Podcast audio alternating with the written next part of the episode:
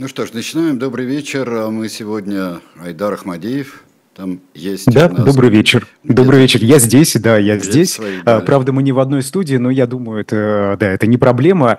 А, Сергей Бунтман, Сергей Александрович, добрый вечер. Добрый вечер. А, да. Сегодня, да, знаменитые 96 страниц. Это новый номер исторического журнала «Дилетант», январский номер, и очень красочный. Вы знаете, мне, я вчера а, получил этот номер в цифровом, правда, виде, потому что я нахожусь не в России. К сожалению, подержать в руках не могу, чего, конечно, вот. что, конечно, очень плохо. Вот, Завидуйте.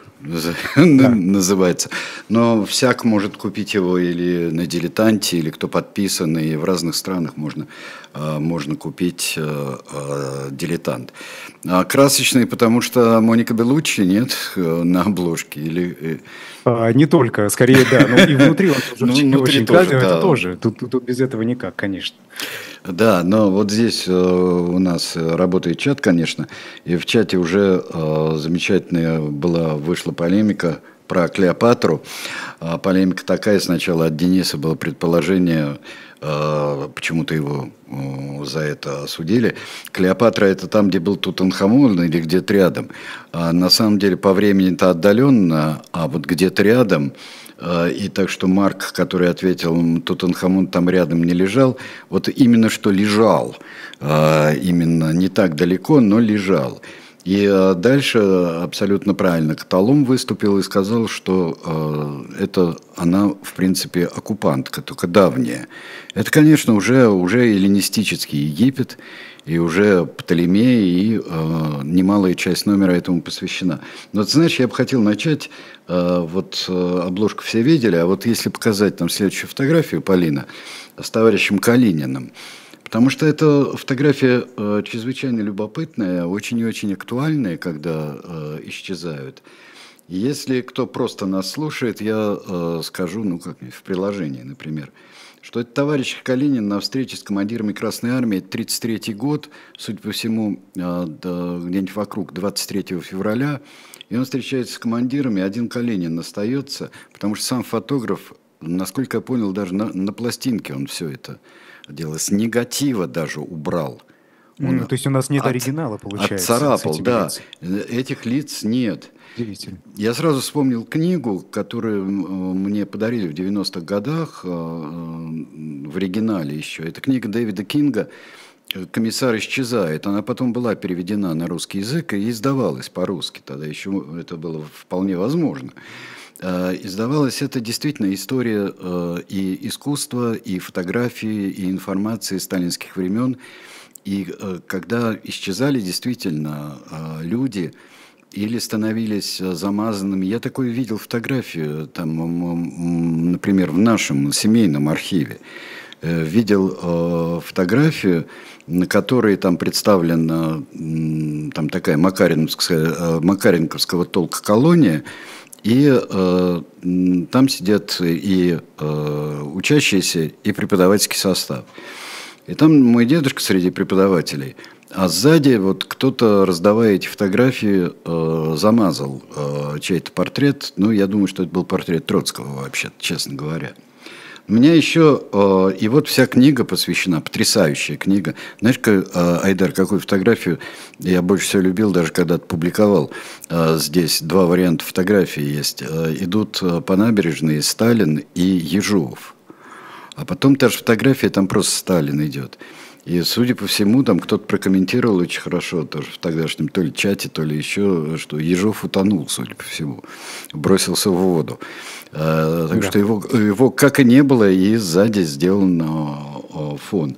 Я это вот такой очень... советский фотошоп получается. Это, да. это вот сталинский фотошоп, которые, которые исчезали, и просто картины вынимали. То есть той же Красной Армии, например, а, получалось, э, что была картина, комсостав Красной Армии, и там мы с первыми маршалами, и там получалось так какое-то пустое место – э, пустоватая. Тут где-то стоит Буденный, где-то стоит Ворошилов, а вот кто-то еще в отдалении стоит из оставшихся. И просто картину сняли с выставок из музеев. Это, по-моему, студия Грекова это э, писала. Э, и, потому что уже это как-то было даже стыдно. Меня а пос... вот, кстати, в прошлом номере э, была да. такая картина, это рубрика Лизы Аникиной, да, передача семьи Романовых «Урал советует», э, картина художника Владимира Пчелина. Да. Там тоже, насколько я знаю, всех, э, ну не всех, э, там часть замазали, да, по понятным причинам. Ну, То да. есть такая распространенная практика. Ну да, эта практика была, и вот этому явлению посвящена была книга Дэвида Кинга. А, но меня еще заинтересовала эта фотография вот почему. А, написано, что поскольку вот оригинала нет, как ты сказал, и э, неизвестно, кто был с Калининым там. Мне кажется, что в принципе это можно восстановить. Потому что, как сделали наши друзья из э, музея универмага в Волгограде, там, где как раз было, где Паулюса взяли в плен. И там групповая фотография очень большая. Групповая фотография, и там многие попали там по каким-то причинам под трибунал, под какие-то репрессии еще попали. Из тех а, как раз советских а, офицеров, которые а, арестовали Паулюса и вот э, первые вот допросы вели как раз. Ребята восстановили все, абсолютно. Мне кажется, что имея дату, имея, например, Орден Красного Знамени, 1933 год, Орден Красного Знамени у выступающего командира, э, и можно найти зацепки, мне кажется. Было бы здорово. Если мы найдем, если мы найдем, конечно, я попрошу а, вот Виталия Наумча э, это опубликовать еще раз. Если мы найдем хоть одного, хоть одного оттуда. Вот. Сергей Александрович, а все-таки это вот э, самоцензура или э, были еще и такие ситуации, Нет, это, когда это, это, это распоряжение, это, конечно, распоряжение. вынуть, э, э, и даже вот когда уже после смерти Сталина, когда арестовали э, Берию и расстреляли потом, то присылали письма всем подписчикам Большой советской энциклопедии, я уже не говорю о библиотеках, второго издания Большой советской энциклопедии, и из него нужно было те страницы просто вырезать, вырезать и вставить, э, э, вставить новые. И там просто так, чтобы э, была внятная логика, была уже новая когда выпускается статья Берия, предыдущая и последующая есть, но из-за этого много страниц достаточно надо было менять, и статья была сама а, обширная. Вот, а, вот, а, дорогие друзья, так что а, здесь Дом наркомата mm, водного ну, транспорта. Замечательно. Да. Там вот э, просто, да, когда вы приобретете э, номер, э, да. там ну, вы увидите, как прям вот, вот прям зачеркнуто все. Так пытались очень хорошо подтереть эти лица.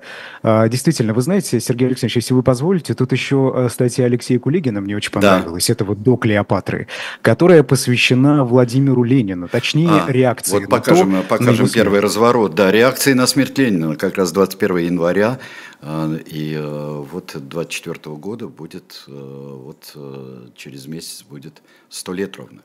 Да. Да, и действительно в чекистских, чекистских сводках уделялось большое внимание да, вот тому, как люди из разных, причем слоев, так скажем, общества реагировали на смерть товарища Ленина. Вот, например, что говорится в одной из них сейчас, если я найду, у меня цифровой вариант, и он постоянно куда-то улетает. Да. Летучий дилетант. Секундочку, простите, пожалуйста. Да, и в этой статье, вот пока я ищу, тут э, представлены прямо сканы этих документов, можно не просто прочитать, да, в тексте, а вот и самим тоже посмотреть, как это все выглядело. А, а, вот что, например, в связи с известием о смерти Ленина в широких кругах общества создается определенное мнение, что это глубокая невозвратимая потеря. Это мнение общее, но выводы из него разные, и в этом отношении наблюдаются следующие группировки, mm-hmm. написано в документах. Значит, какие группировки наблюдаются? Первое. Публика аполитичная, внепартийная, глубоко сожалеет и задает себе вопрос, как это отразится на общем раскладе жизни политической э, в связи с этим и экономической. А, вторая группировка. Коммерческие круги делятся на две подгруппы. А, это убежденные, что в связи со смертью Ленина и уходом а, Троцкого партия пошатнулась, и возлагающие надежды на, движение Запада. Вот так. Б, это убежденные, что партия крепкая и движения Запада не будет. И та, и другая группа опасаются а, так, секундочку. А, да, опасаются, значит, вот каких-то экономических, да, я так понимаю, потрясений. Да, простите, опять улетела. Третья, значит, какая группировка? Бывшие офицеры и прикосновенные к политической деятельности учитывают Смерть Ленина как гибель сдерживающего начала в партии, что в связи с оппозицией Троцкого дает надежды на раскол. А, популярность Ленина в крестьянстве, которая будет реагировать на его смерть отрицательным образом и к партии, и к другим главенствующим лицам. Б. А, уход Троцкого как а, показание раскола и вера в то, что он будет иметь больше, большое значение как ведущий ставку на молодежь. Со смертью Ленина он один был популярен. Э, в. Определенное ожидание весной движения Запада, где вместо всяких генералов выдвинется царь-орел, а земля у крестьян, сбавка налогов и того прочее. К тому же, раз здесь нет флага, он есть на Западе. Да? В связи с этим одни боятся террора, другие считают, что пусть будет террор, террор но действовать э, нужно как-то. Да? Не обошли вниманием чекисты и отклики со стороны новой буржуазии, Непман, Непман, Непманов. Они с благодарностью отзываются о Ленине, а, давшем возможность торговать, но боятся, что сейчас положение может измениться, и Непманов э, начнут прижимать. А, также говорят, что если бы товарищ Ленин был жив и здоров, то не было бы партий, партийных горячих дискуссий. Он сумел бы поставить каждого на свое место. Вот как. Однако вскользь указывается, что со смертью Ильича а, боятся больших разногласий внутри РКП, и что такое разногласие может привести Э, к нежелательным результатам. Ну, в общем, да, вот ну, такие да. разные мнения. Да, разные мнения, есть несознательные, есть сознательные. Но это вот такой мониторинг, но мониторинг примерно того, того же, о чем мы говорили вот в недавней передаче, вот э, час с, с лишним назад, мы говорили э, мы говорили с Александром Минкиным, это народные сцены, а, что будет, кто нами будет править, говорили в Борисе Годунове, абсолютно. Нет ничего а, нового. Точно так же говорили и после смерти Сталина, такие же вещи были. Вот что я еще хочу вам сказать, здесь ответить. В третьем издании, бордовом, как, как пишет здесь наша зрительница, нет, конечно, никакого Берии, нет. А, и там один любопытный есть момент э, еще в этом 30-томнике, в третьем издании энциклопедии. Там, как мы часто э, подчеркиваем, Троцкого, конечно, нет, никакого, а вот слово троцкизм есть. Вот троцкизм есть, да. а, а Троцкого, Троцкого нет. Э, Замечательно. Сами вспомните, что это напоминает. А, вот. А, теперь мы обращаемся, наверное, к, к основной теме. Сразу скажем, что у нас помимо программы «Дилетанты» а, будут возрожденные, но ну, в таком виртуальном виде, дилетантские чтения, уже которые у нас возрождаются, и ведет их Алексей Венедиктов. И он совершенно как Саид в «Белом солнце пустыни» говорил нам, что увидите Марка Антония, не трогайте его, он мой. А, Марк Антони сделает, и вот Марк Антони ключевая фигура э, истории Клеопатры, особенно второй половины истории, э, собственно, э, царицы Клеопатры. Это будет темой и будет героем он дилетантских чтений. Скорее всего, ну, нашу швейную машинку будет крутить Алексей Венедиктов, во всяком случае, по времени. Пока над Сайдаром не будет у нас тиранов, и, наверное, в один из понедельников, вот из этих трех, которые мы э, пропускаем, э, наверное, э, станет. Но пока, пока это еще не очень ясно. Вот. Просто троцкизм от малоизвестного слова. Да, Кира, ну почти. Вот, и там как-то так было это все забавно. Я помню, мы с папой веселились, когда получили этот том очередной. А мы были подписаны, и мы получали том за том, том за томом просто. Это было очень интересно все а, читать и наблюдать. Итак, а, а, Клеопатра. Слава отца у нас называется. Вот покажем этот разворот. Слава отца. Слава отца – это перевод имени Клеопатра. Но Клеопатра, тут у нас, получается, замечательную статью написал Яков Широков конечно, о, о Клеопатре и, э, и об этом семействе. И я думаю, в целом она, нам стоит, э, стоит разобрать, а вам почитать. Э, дело в том, что, конечно, разбираясь в происхождении и Птолемеев всех, вот этого эллинистического Египта, и, конечно, от Птолемея, от соратников Александра Македонского – которые империю тогда а, не так а, просто поделили, как, как казалось сначала. Но дело в том, что это было достаточно прочное царство-то получилось. Ведь это же мы привыкли считать, особенно когда чем дальше от нас отстоят события, то э, мы считаем, что вот э, буквально там была э, вот Александр Македонский, а тут уже скоро и Рим, и Рим не просто, а Рим уже тогда существовал, но не, Рим не просто, вот уже завоевания римские, и вот Клеопатра. Мы пропускаем очень много. Сколько мы пропускаем? 12 Птолемеев, да? 12 Птолемеев. Mm-hmm. А, а это очень много. Э, вот как э, посчитайте во Франции от э, Людовика I до Людовика XII, но они не подряд шли, конечно. Что с сыном Клеопатры от Цезаря? Не, ну, не опережайте события. Мы посмотрим на всех детей Клеопатры. Тут ведь ты читал очень хорошие статьи и о детях Клеопатры, и о, о самой Клеопатре, и о главных римских персонажах этой истории, о Юлии Цезаре и Марке Антонии э, то, что сделал вот э, Евгений Бунтман. Сделал. Так что, э, так что вот это интересно. Что тебя больше всего заинтересовало? Я потом скажу, что меня.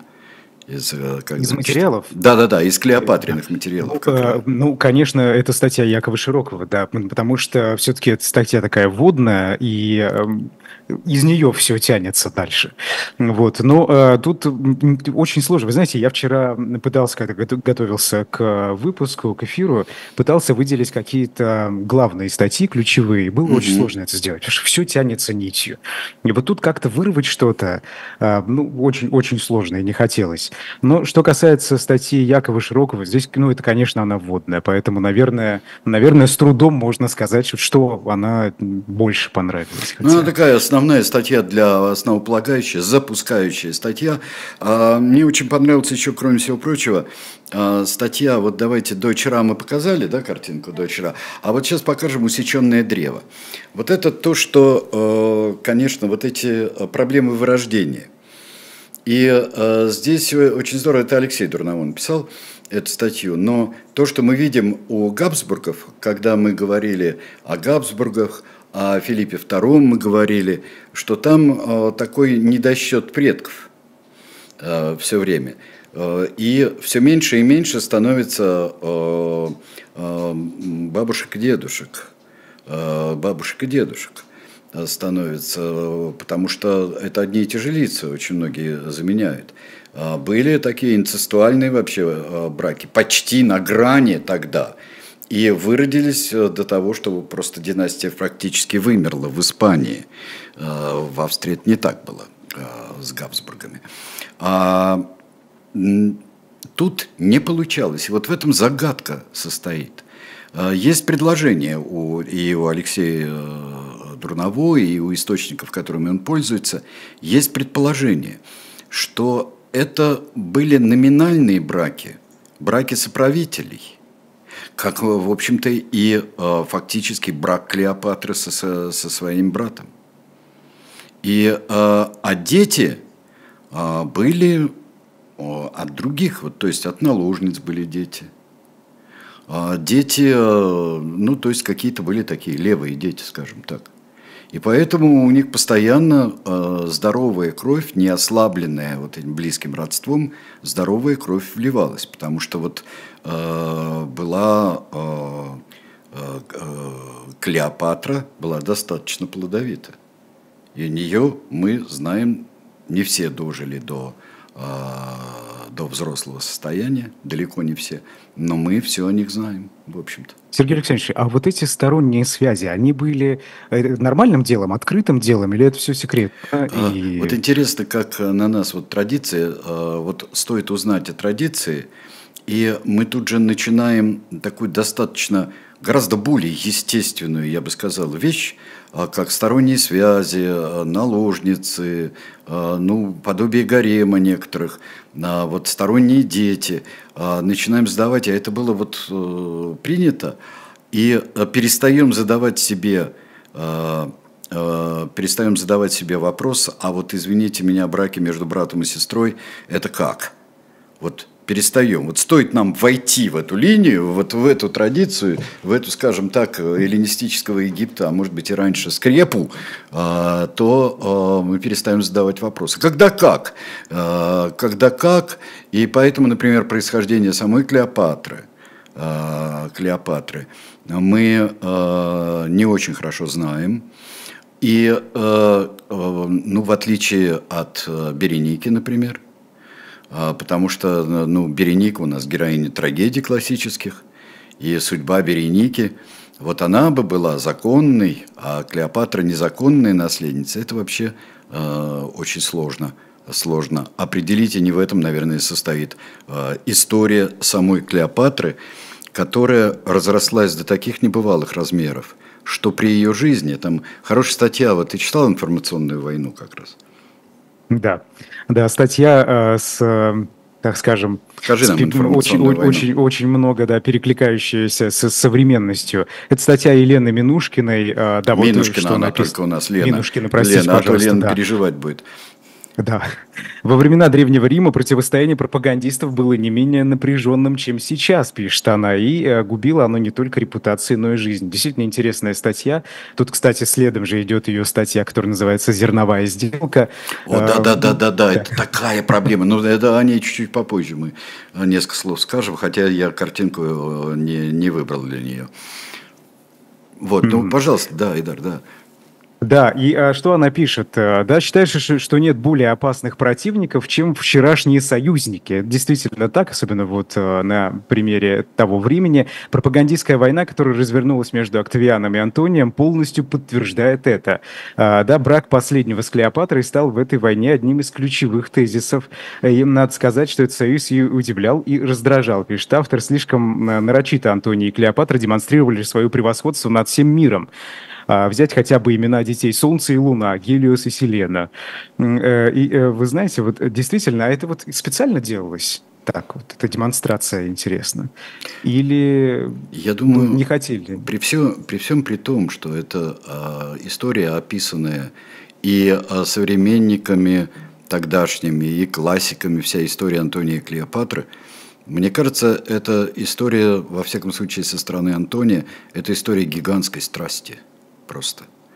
Я думаю, что э, я думаю, что со стороны Клеопатры, ну, трудно судить, как это было, но это история гигантской страсти. И вот эта история владычества, но я думаю, как раз о характере Марка Антония э, нам подробнее э, расскажет нам с вами Алексей Венедиктов в программе, э, в программе «Дилетантские чтения».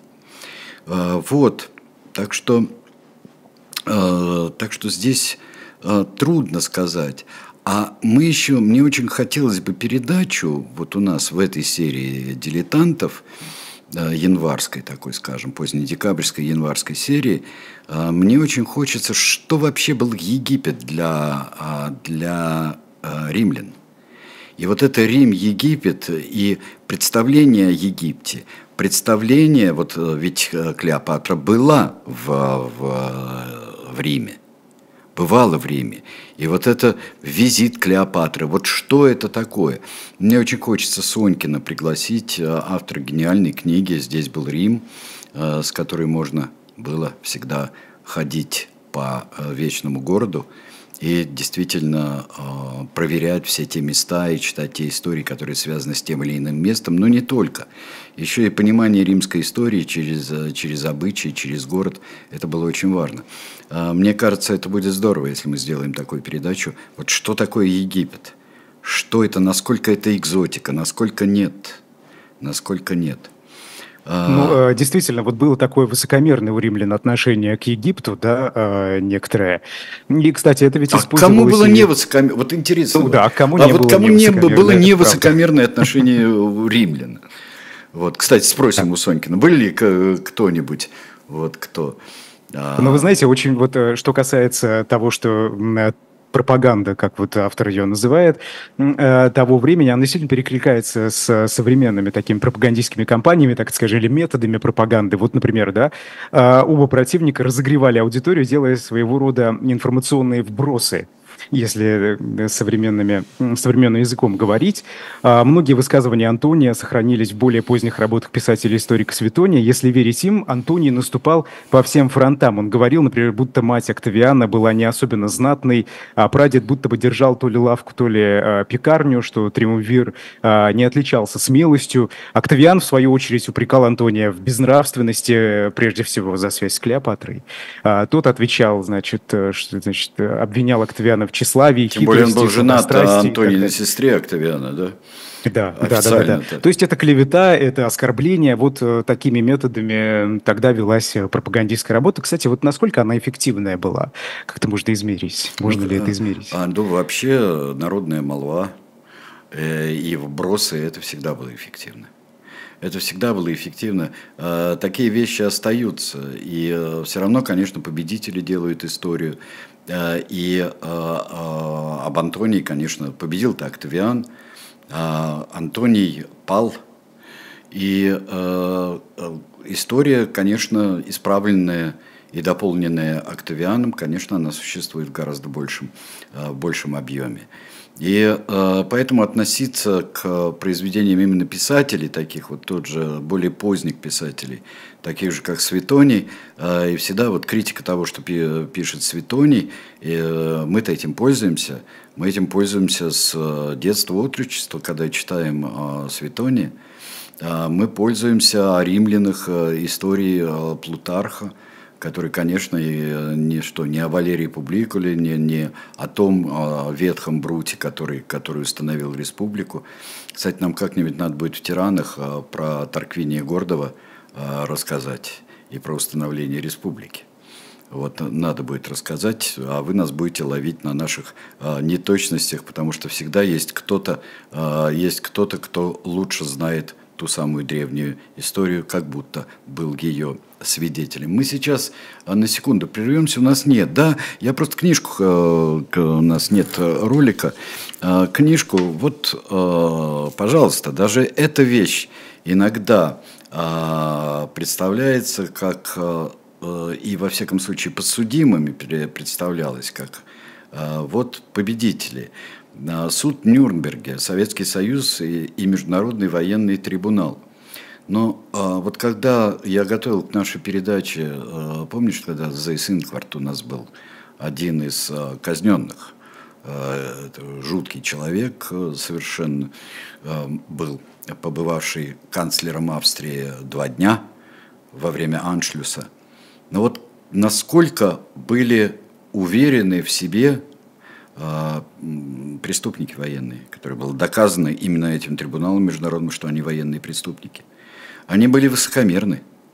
Они говорили, они говорили, ну, знаете, конечно, мы проиграли, конечно, мы проиграли, и вот сейчас бы судили всяких Черчиллей, судили бы, если бы мы выиграли. Но вы нам ничего сделать не сможете, потому что нет таких вот законов, которые бы э, позволяли э, нас судить. Это при свидетельских показаниях, при выработке э, именно принципов процесса и той Э, юридической части Нюрнбергского процесса э, это несколько спадает. Самый страшный кадр, помнишь, мы тогда это вспоминали, жуткий кадр, когда в Нюрнберге, когда они смотрят неправильно пошедшую пленку. И смеяться начинают. Да, которые узники лагерей смерти как раз. И они смеются, это, что это там вверх ногами. Кадры. Да, да, да. И там видно, даже мрачный Гес смеялся. Почитайте «Советский Союз и Международный военный трибунал», суд в Нюрнберге. Это Франсин Хирш э, в серии НЛО «История Россика». «История Россика». Shop diletant media. Пожалуйста.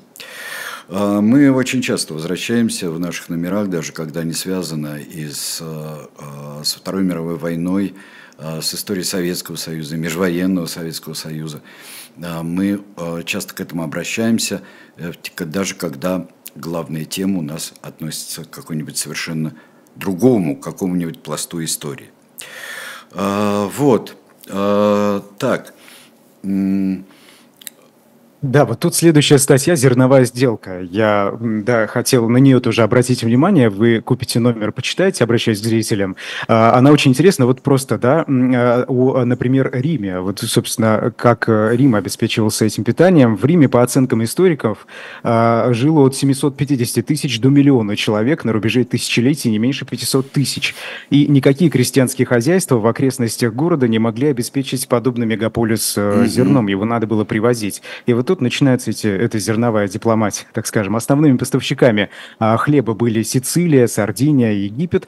Последний в год отправлял в Рим около 20 миллионов а, мозиев зерна, что составляло примерно треть от потребностей.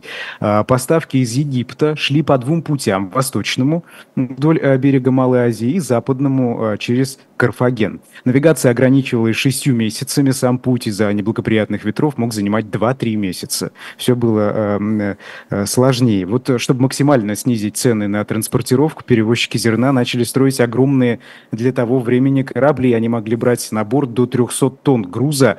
А по утверждению даже некоторых историков, были корабли и на 400, и на 500 тонн. И, собственно, получается, что Сицилия, Сардиния, Египет и другие страны Африки обеспечивали в Риме социальное спокойствие. Так получается. То есть, э, насколько да. это вот была большая зависимость? Большая, большая зависимость, очень большая. Вот, кстати, мы, э, я думаю, что это вопрос за разъяснениями тому же Сонькину или кому-нибудь из э, других гостей, э, в чем там было дело. Я бы, кстати, посмотрел на вашем месте, если вы не смотрели, дорогие друзья, я посмотрел два сезона, вот этот двухсезонный сериал «Рим», который, ну, можно сколько угодно говорить, то здесь не то, там не то, и пятое, десятое – но, кстати, вот в, это, вот, э, в отношении хлеба и проблемы хлеба, это, это очень мощно там сделано. Кстати, и, и все... Там Доминик Вест, по-моему, играет Марк Антони, если я не ошибаюсь. Я не помню, кто играет Клеопатру. А, Поля, можно царицу экрана нам вывести, потому что здесь поступил вопрос, вопрос естественный, к чату. Да, только у вас одна неточность, Георгий. А, дело в том, что э, у нас тут э, нет ни благородиев, э, ни товарищев, нет гостей и ведущих в передаче «Дилетанты», потому что мы с Айдаром ведущие. У нас бывают гости, настоящие гости бывают. Вот. А здесь, когда мы представляем целиком номер, это делаем или мы вдвоем, или как с Лизой Аникиной делал а, прошлый номер, представлял Айдар Ахмадиев. Так вопрос состоит в том, какая Клеопатра кому краше из экранизированных. Вот я не знаю, вот, вот тебе, ты много видел Клеопатру? Видел ты Элизабет Тейлор, Клеопатру знаменитый, один из величайших пеплумов? Э, да, да. Э, кто краше? Ой, хороший вопрос. Не знаю, как оценить. А, вы знаете, у меня ответ будет немножко, пока ты размышляешь, у меня ответ немножко будет э, в сторону. Потому что, э, ну, я небольшой поклонник всегда был Элизабет Тейлор. Э, и в киноэкранизации, кстати, на мой взгляд, замечательно, я забыл, как актрису звали в сериале «Рим», замечательная Клеопатра, но э, лучшая театральная Клеопатра, э, в которой мне не удалось посмотреть, естественно, по возрасту, а удалось только услышать. Дело в том, что был спектакль «Египетские ночи», состоящий из шоу Цезаря и Клеопатры, э, Антония и Клеопатры, Шекспира, а между ними фрагмент «Египетских ночей» Пушкина. Это был спектакль э, Александра Таирова в камерном театре – и я просто помню, как монолог Клеопатры, который я услышал на пластинке э, мастера трагического монолога, я услышал Алису Коунен. Вот из этого именно монолога э, ее вот пошла моя просто э, горячая и неугасимая любовь к величайшей трагической актрисе века Алисе Коунен. И э, мне кажется, и в особенности с тем, что э, с той музыкой, которая была написана, и э, именно и сделана, и прооркестрована, и уточнена самим Прокофьевым для этого спектакля. когда вспоминает Алиса Георгиевна Коунан, вспоминала в книжке своей, что Прокофьев пробирался к сцене во время репетиции и говорил, а, что не форсируйте голос, Алиса Георгиевна, можете говорить тихо-тихо, я здесь только скрипочки пущу. Он говорил и отползал а, снова в зал. Так что мне кажется, и вот это вообще, это серьезно – это серьезно, так же, как и, например, трагедии. А фильмы, особенно «Пеплумы», которые были грандиозные фильмы 50-х, 60-х а, годов, э, в особенности, такие широкоформатные, Ага. Э, мне кажется, что это, это, конечно, проигрывает в серьезности отношения к самой Клеопатре. Э, Клеопатре. Да, кстати, здесь спрашивают, опорно считать экранизациями. А в этом случае легенда Клеопатры, я думаю, что можно считать было бы. А, хорошо, а ты подумал, ну кто у тебя, кто у тебя остался среди... среди...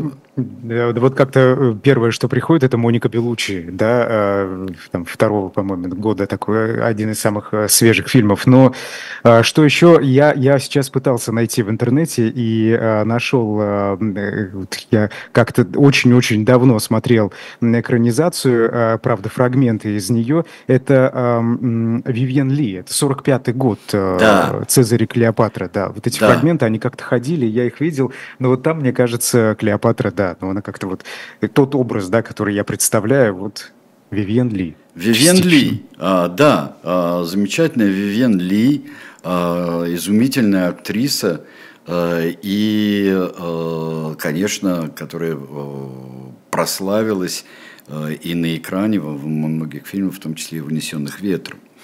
При этом а, ведь э, эта, экраниз... эта экранизация снималась э, во времена Второй мировой войны, насколько я помню. Ну да? там да, снимались и вот э, пьесы, да, да, и пьесы шоу, конечно, это Цезарь и Клеопатра. Но вот а, проблема Цезаря и Клеопатры. А, и тоже мы посмотрим, и многое находится под сомнением. И действительно, как просто делает однозначный вывод, что нет, делает сериал «Рим», что э, Цезарион – это не сын э, Цезаря, но во всяком случае, э, во всяком случае судьба его тяжела. Покажите последние Птолемеи, Поль, надо показать нам последние из Птолемеев.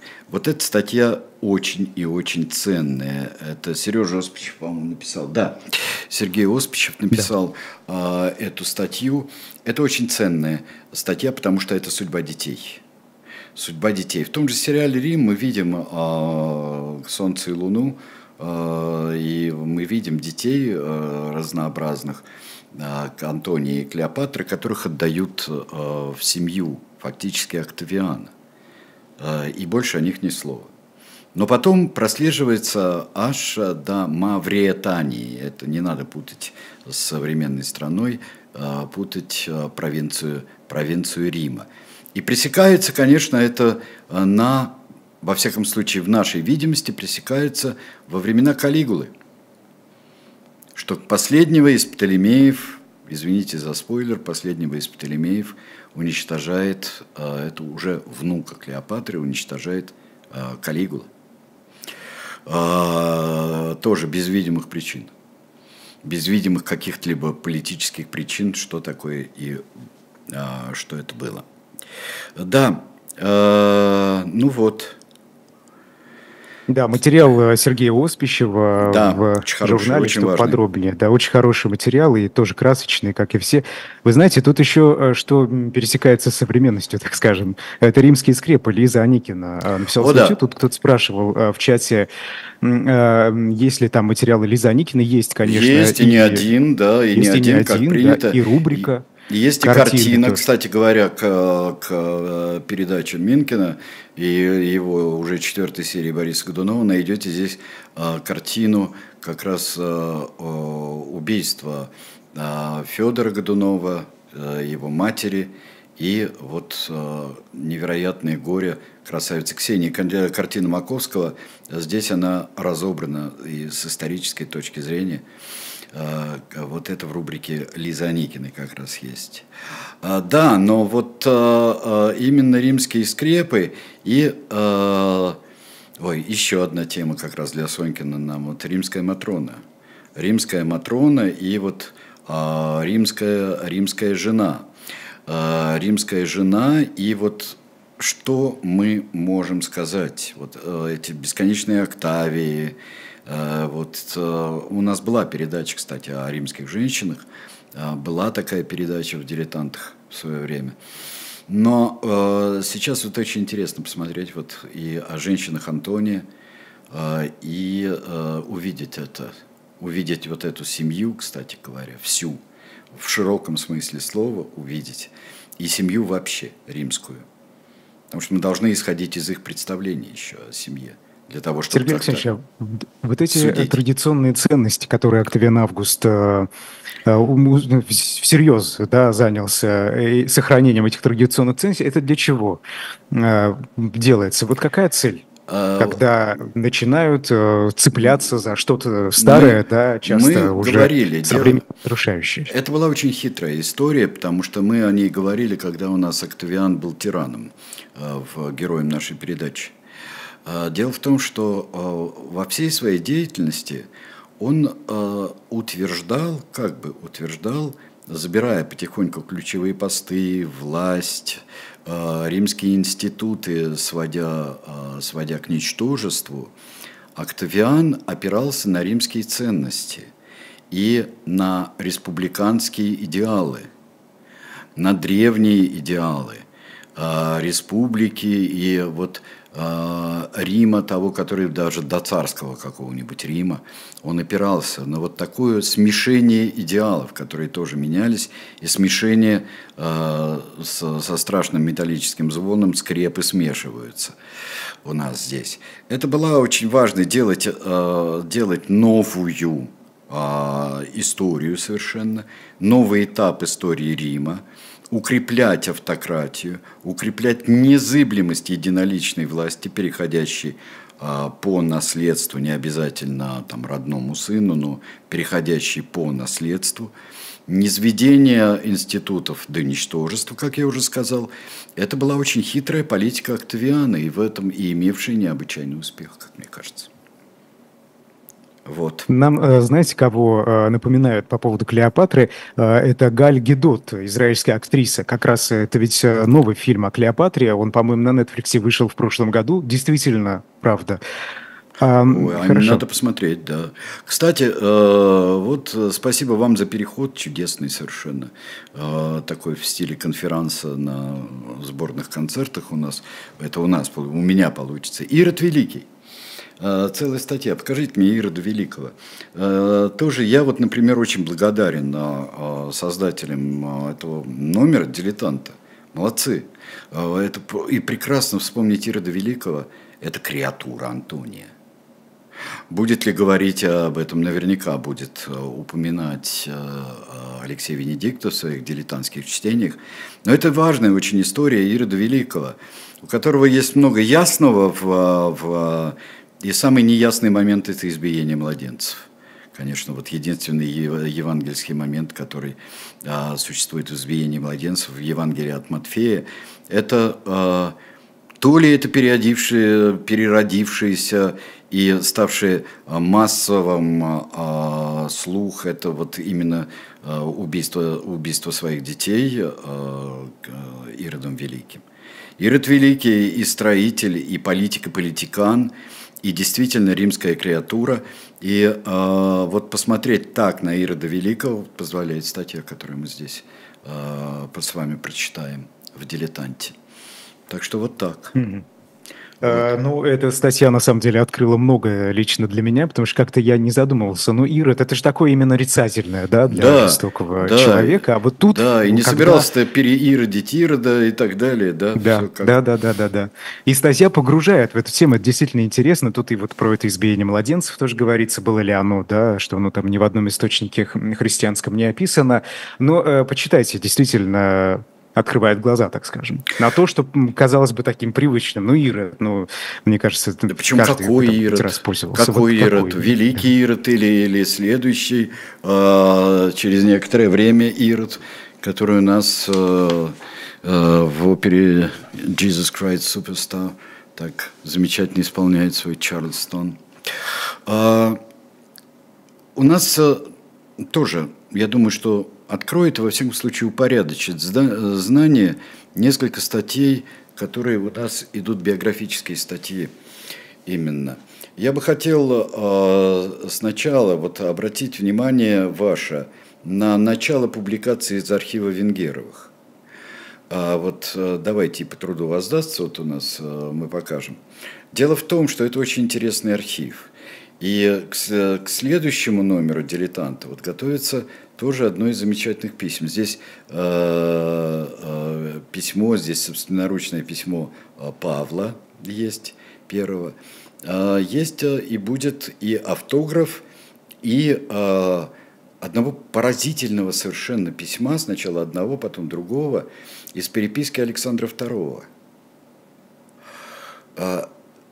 Меня попросил э, некоторые комментарии, там реальные комментарии а, написать, вот что я сделаю в ближайшие дни, а, доделаю, к письму Александра II, где он описывает покушение на себя, покушение Соловьева, когда Соловьев не одним из пяти выстрелов, которые он произвел, и э, для меня до сих пор вот, вот когда человек с такой кинематографической просто вот раскадровкой э, рассказывает о том, что с ним произошло, и когда шок не отбивает э, у него осознание вот происходящего, как я обернулся, увидел этого человека, выстрел, тогда жандарм, Тут еще выстрел, вот три выстрела, потом один, второй еще выстрел.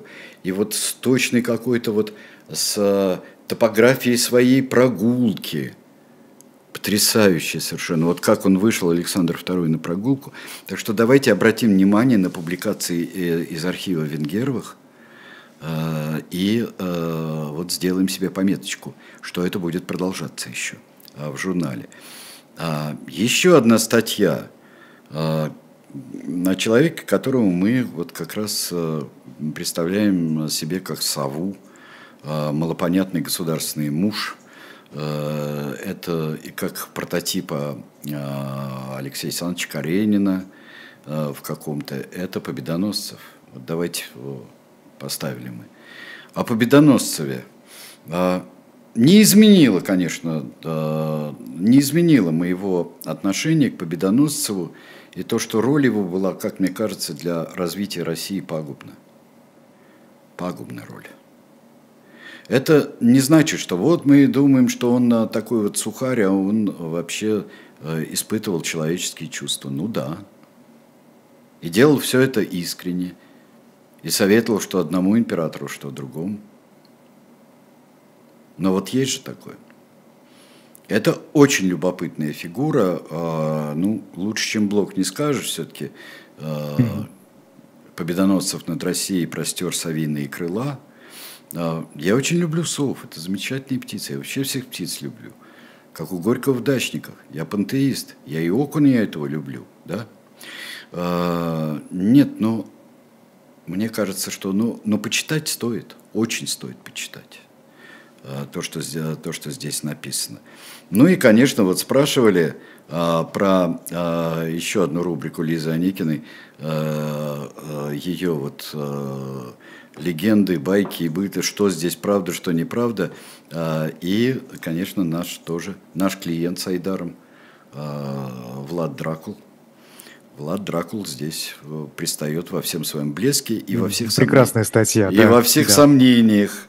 Да, Лиз, давай выздоравливай. Так что здесь Э, мы, мы ждем.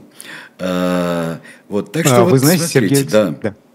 Сергей Алексеевич, э, тут я, я просто вспомнил сейчас про рубрику, она меня вчера очень впечатлила, это комикс, небольшой комикс о покушении на Брежнева.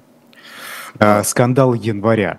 Да. И вы знаете, а, для меня, э, вот я, э, я не знаю почему, но я упустил этот момент, вот э, об этом событии, собственно, подробности его, да, что там была в машине, например, Валентина Терешкова, другие космонавты. Для меня это стало сюрпризом, честно говоря. Я помню эту историю, помню эту историю, и как, когда еще не было неясно, пришел мой папа и сказал, они тогда строили второй выход на площади Дзержинского. И у них сменили, сменился, они очень хорошо знали вот орудовцев, которые вот этот Оруд ГАИ, как раз регулировщиков движения, вот, и те, кто там, они с, вот в этих местах в центре они стояли с погонами пониже, чем их действительное звание. И, и э, метростроевцы очень дружили с ними и как-то в хороших отношениях. Всех сменили. Всех сменили вообще. Переместили куда-то. А, да. А, угу. Ольга пишет, ну, что в каждом номере «Дилетанты» есть и основная тема, и разные рубрики. Это делает журнал э, интереснее. Э, так. Это правда, журнал очень наполненный, да. Но вот, э, Сергей Александрович, да, вот возвращаясь к этому э, инциденту, тут э, интересно, вот этот самый, кто покушался, Виктор Ильин, да, он на суде, я так понимаю, говорил о том, что Брежнев загнал страну в тупик, в Прагу танки послал и так далее. Действительно, его потом приговорили, отправили на принудительное ну, лечение да, во всяком случае, больницу. да, в принципе, он, он, он и говорил, но вот надо а, поднять передачи наши. По-моему, у нас было это дело в а, Нетаке с Алексеем Кузнецовым. Ну, это крайне интересно, да. Да. А, ну вот тогда не, не, не получилось. Да, скорее всего, у вас со слухом, вот у тех, кто спрашивает, у вас со слухом не очень хорошо. Это не хорошо, не плохо, но так бывает, что вы что-то не расслышали, что было сказано. И, наконец, э, э, вот ты знаешь, наверное, вот сейчас будет это новое течение да, в литературе, в русской будет литературе, к которому присоединяют насильно. Это писатели-экстремисты, знаешь, как вот реалисты, романтики, да, экспрессионисты, импрессионисты, вот, и писатели-экстремисты. Э, наверное, будет объединение, но пока в него не входит Дмитрий Быков – все, его считают только иностранным агентом, и мы из-за этого запечатываем журнал у нас. Так что ничего, не в защите, а вот э, в прозрачной запечатанной обложке. Ну, там и, и Демарский, да, в, в этой компании. Ну, и Демарский в, в этой компании, да, конечно. Ну, и, не дай бог, не последний. А о Викторе Драгунском почитайте, э, почитайте статью Дмитрия Быкова – да, действительно. И э, знаете, когда-нибудь перечитайте Виктора Драгунского и того же самого. Да, действительно, Дмитрий Львович абсолютно прав. Хотя Денис Драгунский говорит, что история друг детства. Ты читал рассказ из Денискиных рассказов «Друг детства»? Да, конечно. Это э, было давно, правда, но читал. Да. Ну, уточнила, угу. но, но вот э, и все вспомнил сразу, все, и все понял, да, для себя, вот как, как я в своем детстве. А ты представляешь, какое счастье у нас было, что у нас по радио живой настоящий Драгунский читал Денискины рассказы. Недавно записанные, как раз вот, э, а иногда и в прямых э, принимал участие в прямых э, передачах. Представляешь, какое счастье было, что мы все рассказы узнавали их голосом Виктора Драгунского. Вот это вот э, наше счастливое детство получалось.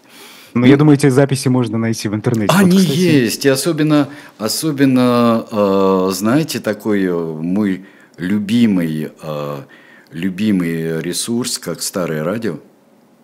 Старое радио, там можно найти все, что угодно. Вот наберите старое радио в Гугле или в чем хотите, другом.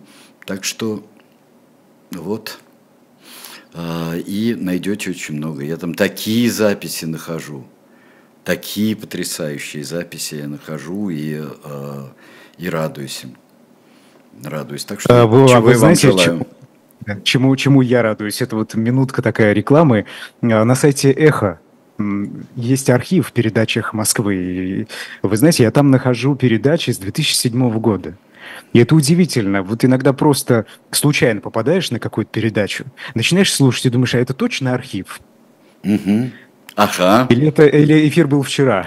Да, ты представляешь, когда есть обнаружено на том же старом радио несколько часов эфира 91 -го года нашего было. И э, нам тогда замечательно... Эхо Москвы. Конечно. 91 года во время путча. До путча. Во время э, вильнюсских событий. 91 год, а ты говоришь 2007. 2007 это уже поздняя история. Вот. А там... Вот, Сергей Александрович, вы мне и э, подсказали, чем заняться в новогодние праздники. Хорошо. Спасибо, дорогие друзья. Вот э, у нас еще будет э, передача одна перед Новым годом э, «Дилетанты», которая тоже будет представлять 97-й номер «Дилетанта» и главная его тема «Клеопатра». Ждите и программы «Дилетанты», и ждите дилетантских чтений от Алексея Венедиктова.